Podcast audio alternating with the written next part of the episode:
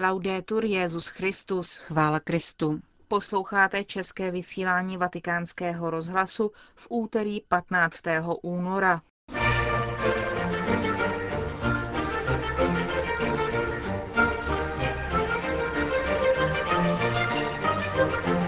Ve Vatikánu byl zveřejněn program pastorační návštěvy Benedikta XVI. v Akvileji a Benátkách. Setkání biskupů a kardinálů hnutí Fokoláre přiblíží kardinál Miloslav Vlk. Nejen o přípravách na 1150. výročí příchodu apoštolů Slovanů na Velkou Moravu hovoří arcibiskup Dominik Duka. Pořadem vás provázejí Johana Bromková a Markéta Šindelářová.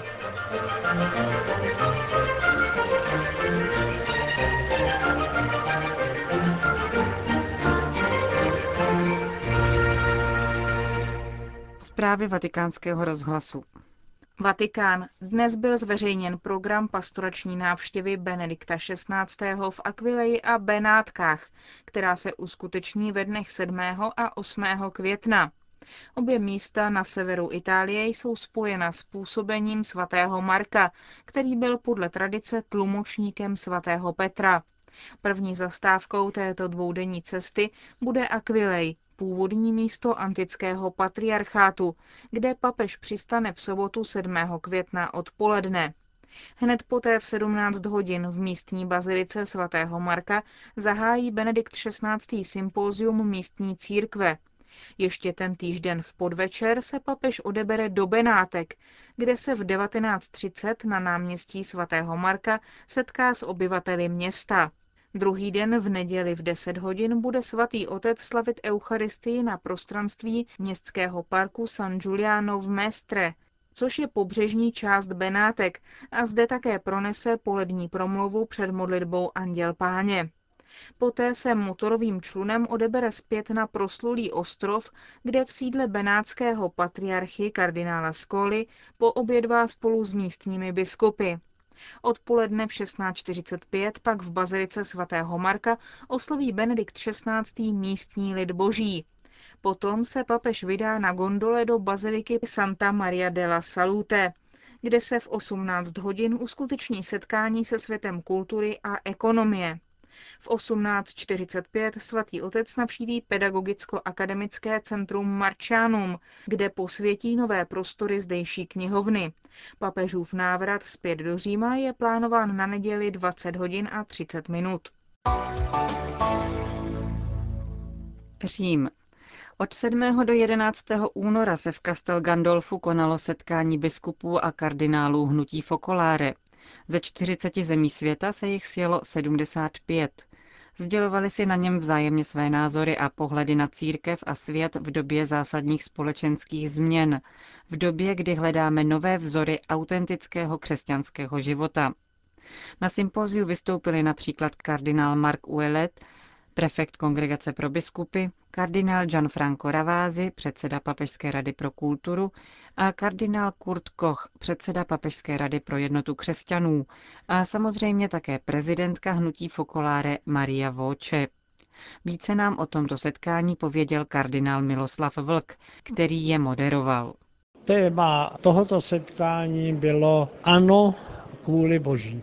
A to je téma velice důležité pro dnešní dobu proto, že každý chce prosadit svou vůli. Každý chce prosadit svůj názor, svoji myšlenku. A my jsme, eh, jak si hovořili o tom, je to podle spirituality díla Marijina, že je třeba zemřít své myšlence, že je třeba hledat to, co Bůh chce, že je třeba, dejme tomu, naslouchat tomu druhému. A čili tohle je základní postoj, eh, který o kterém jsme hovořili, za zájemně zkušenosti si říkali. Velice krásné bylo, že nás navštívil kardinál Uele a potom e, také jsme byli u svatého otce.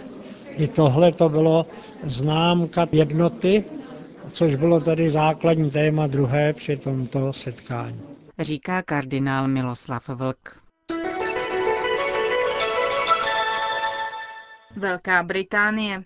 Britská ministrině pro rovnoprávnost Lynn Featherstone navrhuje zákon, podle něhož osoby téhož pohlaví budou moci uzavírat sňatky v kostelech, mešitách a synagogách. Takovéto svazky by se podle návrhu tohoto zákona měly nazývat manželstvími.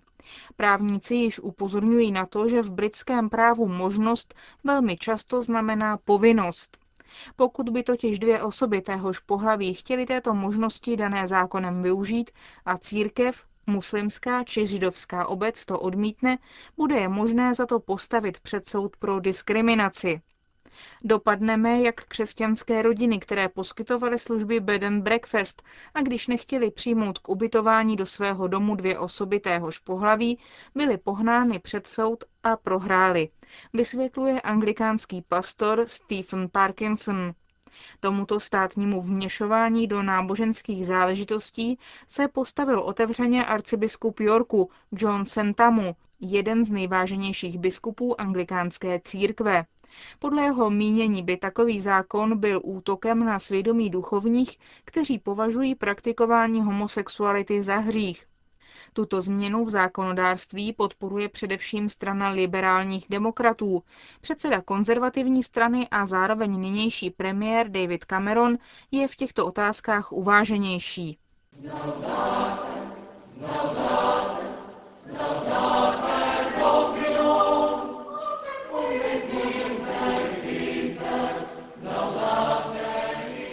Mše svatá nad hrobem svatého Cyrila v římské bazilice svatého Klimenta včera zahájila tříletou přípravu České církve na 1150. výročí příchodu apoštolů Slovanů na Velkou Moravu. Hlavními celebranty byli čeští biskupové, kardinál Miloslav Vlk, pražský arcibiskup Dominik Duka, plzeňský biskup František Radkovský a apoštolský exarcha Ladislav Hučko. Tak jako každý rok na liturgickou památku svatého Cyrila se ke společné bohoslužbě schromáždili představitelé všech zemí, které se odvolávají na misii soluňských bratří. Byl mezi nimi generální sekretář synodu biskupů arcibiskup Nikola Eterovič nebo sekretář Kongregace pro východní církve arcibiskup Cyril Vasil. Do Říma přijel také český ministr kultury Jiří Beser. Slavnostní liturgii hudebně doprovodil slovinský sbor diecézního gymnázia z Lublaně.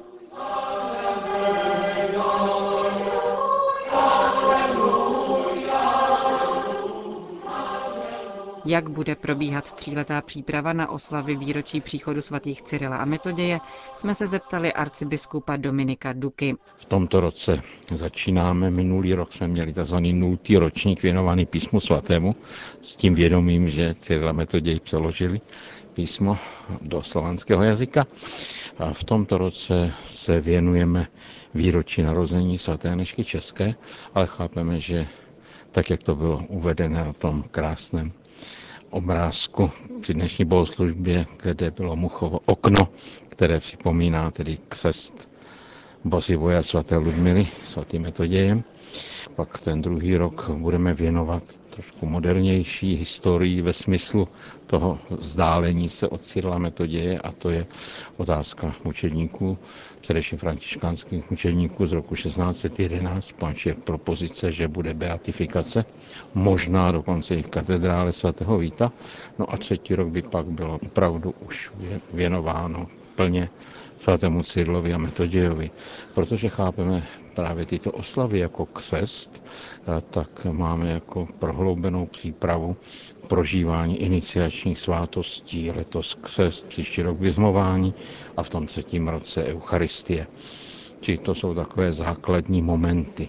Rovněž tak si uvědomujeme, že v tom výročí v roce 2013 bude celosvětová církev oslavovat a připomínat si milánský edikt. A tam se nám objevuje symbol kříže. A protože naše slovanské slovo křest je odvozeno od slova kříž, čili chápeme to, že tento rok, ten jubilejní rok, bude také přihlášením se té naší části Evropy ke kříži, který není jenom symbolem utrpení Ježíše Krista, ale který je také symbolem setkání té velké boží lásky se svobodou. A to myslím, že je důležité si uvědomit. Dneska se znovu mluví o obnovené misijní činnosti církve v sekularizovaném světě. Kardinál Ravázy pořádá akce pod názvem Nádvoří pohanů. Myslíte, že něco podobného by bylo možné u nás? Nebo jak se stavět k tomuto misijnímu úkolu, který má každý křesťan? Já mohu říct, že už jsme jaksi v naší republice začali, protože při účasti na několika biskupských synodách slovo evangelizace a ještě lépe řečeno preevangelizace zaznělo na té první synodě o Evropě. A takže moji spolubratři Dominikáni ještě s dalšími skupinami již prováděli takovéto misijní setkání v několika městech před třemi roky, pak to bylo i v Hradci Králové. My nenazýváme to tedy nádvozím pohanů, ale nazýváme to nádvozím národů, jako týden vzájemného porozumění a setkání s těmi, s kterými žijeme, protože víme, že veliká část našich obyvatel v České republice vyznává víru v něco. To není ani ateismus, ani agnosticismus, ale je to ono opravdové přiznání, že po 40 letech můžeme říct, ani za těch 20 let se nám nepodařilo dostatečně obnovit katechézy. Vlastně náš národ nebyl formován ani filozoficky, ani teologicky, aby mohl hledat odpověď na otázku, kdo či co je Bůh. Takže proto jako vidíme, že toto by měl být jeden z největších úkolů. No a tak jako naše taková vize je, eh, že tedy současně i toto jubileum, které jde také i dovnitř samotné církve, ale z hlediska toho, že se především těm cílometodějským oslavám přihlásili všechny státní instituce, parlament, vláda, prezident, akademie věd a další, či jak si cítíme, že je to určitá forma velkého dialogu a setkání, takže věřím, že pak po tomto jubileu bude možné uvažovat o dalších krocích, ale jedním z také z našich úkolů je do jisté míry napsat čítanku dějin křesťanství našich zemí v duchu jaké ekumenismu, ale současně také připravit určitou reformu katechéze, aby především ve školách byla výuka na úrovni současného poznání i v ostatních oborech, aby byla určitá kompatibilita, tak to myslím, že jsou potřebné kroky k tomu, abychom pak mohli udělat takový ten širší krok k preevangelizaci.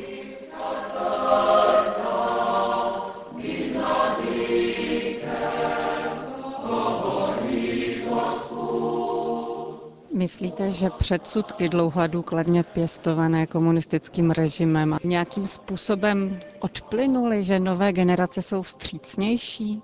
Já se domnívám, především se ukázalo po návštěvě papeže Benedikta XVI., že tyto předsudky nejsou tak velké. A můžeme také říci, že v České republice na rozdíl od mnoha západních sekularizovaných zemích nevsetkáváme se s takovým tím opravdu nepřátelským a fanatickým antiklerikalismem a antikřesťanskými postoji, jako je tomu třeba v Belgii, v Holandsku a v dalších zemích. Mohu uvést si pana biskupa Malého, který říká, že když je na bruselském letišti v církevním odění, tak se vždycky setkává skutečně s takovými projevy, kdy jsme mu jaksi poradili, že musí doma chodit v kolárku a do Bruselu, aby lítal v kravatě, že potom jaksi pozná ten rozdíl prostředí.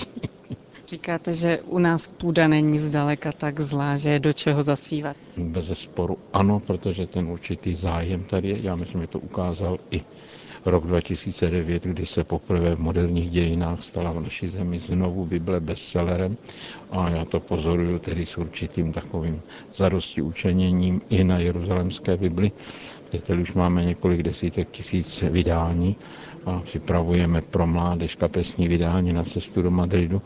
Čili tady se domnívám, že je vidět, že určitý zájem je. hovořil pražský arcibiskup Dominik Duka.